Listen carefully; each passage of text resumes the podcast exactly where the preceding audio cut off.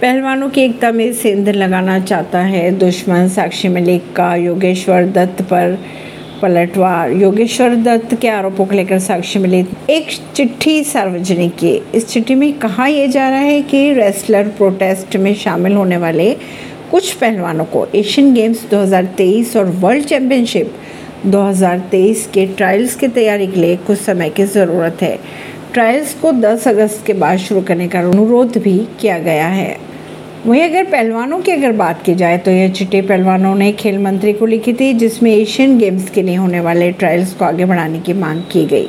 महिला पहलवान साक्षी मलिक ने ट्वीट कर चिट्ठी सार्वजनिक की। उन्होंने ट्वीट पर बताया कि हम आंदोलन पहलवानों ने ट्रायल्स को सिर्फ़ आगे बढ़ाने के लिए चिट्ठी लिखी थी, क्योंकि पिछले छः महीनों की अगर बात की जाए तो वह आंदोलन में शामिल होने के कारण प्रैक्टिस नहीं कर पाई इस मामले की गंभीरता को समझाते हुए इसलिए ये चिट्ठी उन्होंने साझा की है।